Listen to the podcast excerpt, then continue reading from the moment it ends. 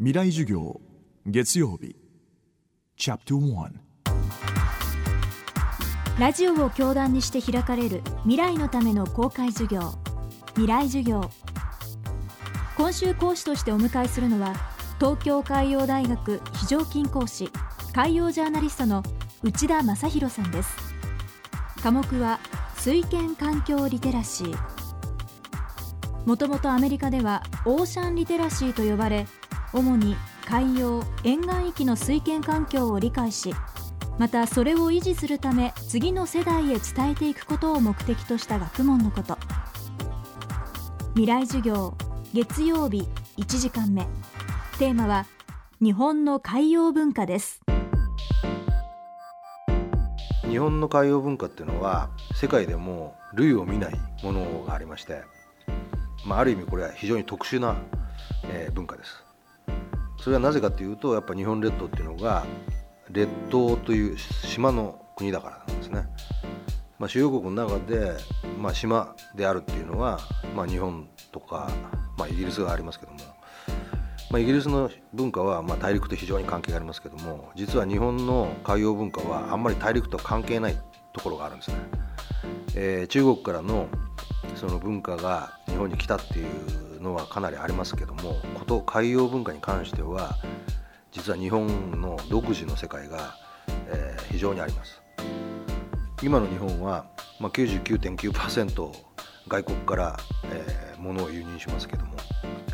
飛行機で物を運ぶっていうよりも、えー、実は船で運んできてる。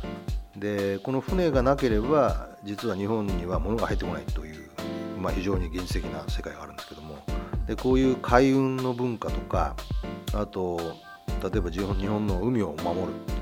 そういうまあ海軍の文化というか海を守るみたいな文化も非常にこう、えー、日本は発達してるんですね。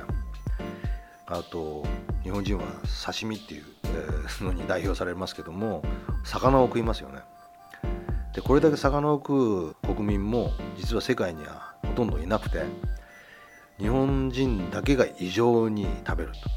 こういう漁労の文化っていうものも非常に特殊なところです、まあ、例えば捕鯨に関して日本と諸外国ではかなりズレがありますけどもそれはズレがあって当たり前で西洋の捕鯨と日本の捕鯨は意味が違う。西洋人っていうのはずっとその石油の代わりっていうか 石油石炭が出る前の燃料としての捕鯨だったわけでえー、日本人が言う捕鯨っていうのは自分たちが食べるもの。としての捕鯨であってそこに大きな隔たりがあるっていうことを実はあんまり説明しないんですね。でこれ食料問題がこれからまずくなってくると要するに今人類の人口がどんどん増えていって人類が食べるものがどんどん減ってる、えー、ソマリアで飢餓が起こってますけども本当に食べるものがないっていう時代がまあ本当に差し迫ってますから、その時に実は芸食クジラを食べるっていうことが要するにやらざるを得なくなってくる時代もひょっとしたら出てきてその時に日本のそれこそ縄文時代から続くクジラを食べるっていう文化をその参考にしなきゃいけなくなるっていうことが逆に来るかもしれないっていうふうに捕鯨の文化で育った僕なんかは非常にこう感じてるんですね。